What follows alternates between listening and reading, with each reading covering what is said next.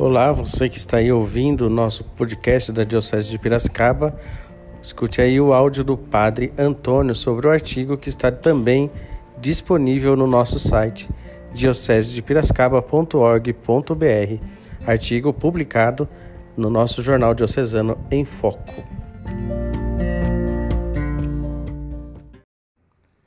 Queridos irmãos da Diocese, querida nossa Diocese de Piracicaba, dia 4 de outubro, a gente celebra São Francisco de Assis, uma das maiores espiritualidades do nosso mundo, nasce dele.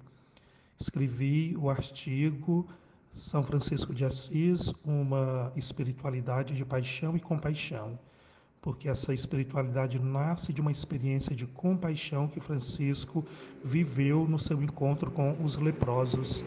Ele pensava que no dia que encontrasse um leproso, ele fugiria com medo e repugnância, porque ele tinha essa repugnância como todos nós temos.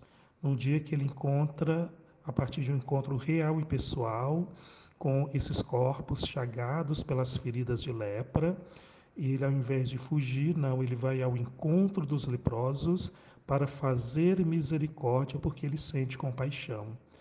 Essa compaixão revolucionou a sua vida, fez com que Francisco entrasse em crise, porque ele queria viver de novo aquilo, mas tinha medo de ser contagiado e de ser louco de estar ali no meio dos leprosos. Tinha aprendido dessa forma. E aí ele começou a rezar porque estava em crise, começou a procurar lugares solitários, e aí ele encontra a igrejinha de São Damião, fora da cidade de Assis. Ele entra ali, ele encontra a cruz de São Damião, onde Jesus está chagado. É uma coisa que não era comum no tempo de Francisco. E aí, quando ele olha para a cruz, ele percebe o porquê que ele sente compaixão, porque o seu coração palpitou com o coração de Deus. Na cruz está um Deus crucificado que abraça a condição humana, a vulnerabilidade humana, se tornando ele mesmo leproso.